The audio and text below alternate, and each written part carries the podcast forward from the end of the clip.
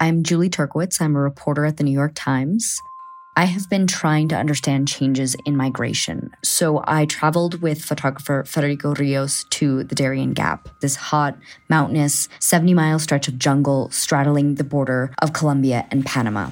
We're hiking through a river, just like covered in mud. Many used to think that this route was impassable, but thousands have been risking their lives to pass through the Darien, almost all in the hopes of making it to the United States.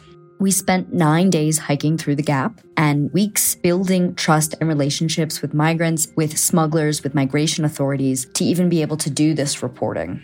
We interviewed hundreds of people who have made this journey to try and grasp what's making them go to these lengths to find a new life.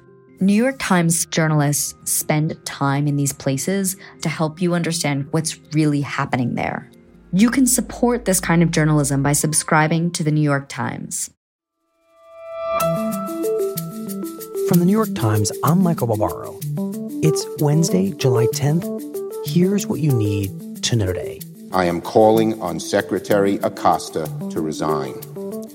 It is now impossible for anyone to have confidence in Secretary Acosta's ability to lead the Department of Labor.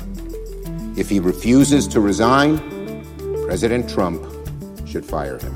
On Tuesday, top congressional Democrats called on the Secretary of Labor, Alex Acosta, to resign or be fired over his handling of a 2008 federal investigation into Jeffrey Epstein when Acosta was the U.S. Attorney in Miami. Instead of prosecuting a predator and serial sex trafficker of children, Acosta chose to let him off easy. This is not acceptable. We cannot have, as one of the leading appointed officials in America, someone who has done this. Plain and simple. Acosta oversaw a secret non prosecution agreement that kept Epstein from facing federal charges, despite evidence that Epstein had paid multiple underage girls for sex. In a tweet on Tuesday, Acosta called Epstein's conduct horrific and said he was pleased to see that federal prosecutors in New York were bringing new charges against him. And do you want a government that comes at you from Washington, or do you want a government that comes from you? Okay.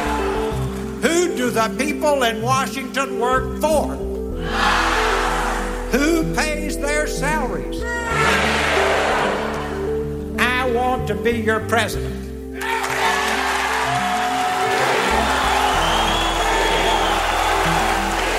Thank you very much. Ross a Texas billionaire who in 1992 mounted the most successful third party presidential candidacy in modern American history, winning 19% of the vote against Bill Clinton and George H.W. Bush, has died. Well, with $4 trillion in debt, we're going into debt an additional $1 billion, a little more than a billion dollars every working day of the year. Now, it's not the Republicans' fault, of course. It's not the Democrats' fault. And what I'm looking for is who did it somewhere out there, there's an extraterrestrial that's doing this to us, I guess. and everybody says. Perot, who made his fortune selling computers, attracted millions of voters by railing against the federal deficit, mocking the two party system as dysfunctional, and decrying free trade deals like NAFTA for exporting American jobs overseas, laying the groundwork for both the Tea Party and President Trump years later. All these fellows with $1,000 suits and alligator shoes running up and down the halls of Congress that make policy now, the lobbyists, the PAC guys, the foreign lobbyists, what have you, they'll be over there in the Smithsonian, you know. Because we're going to get rid of them. And the Congress will be listening to the people, and the American people are willing to have fair, shared sacrifice. They're not as stupid as Washington thinks they are. I believe it would be disruptive. Finally, a federal appeals court has ruled that President Trump cannot block Americans from following his Twitter account, arguing that because he uses social media to conduct government business, blocking critics, as he has on several occasions, violates the Constitution.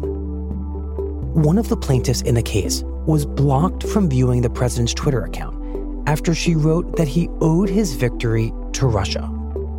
While the president's legal team argued that he operates his Twitter account in a purely personal capacity, a three-judge panel disagreed, saying, quote, once the president has chosen a platform and opened up its interactive space to millions of users and participants, he may not selectively exclude those whose views he disagrees with.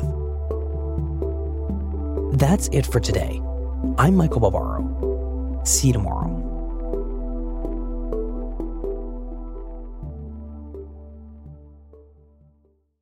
This podcast is supported by Nutrafol. Hair thinning is never just about your hair. It could be your job or your deodorant or your lunch or just normal life. That's why our whole body approach targets key root causes of hair thinning. And my Nutrafol is the number one dermatologist recommended hair growth supplement brand. Discover your root causes at Nutrafol.com. That's N-U-T-R-A-F-O-L.com. These statements have not been approved by the Food and Drug Administration. This product is not intended to diagnose, treat, cure, or prevent any disease. Paid for by Nutraceutical Wellness, Inc.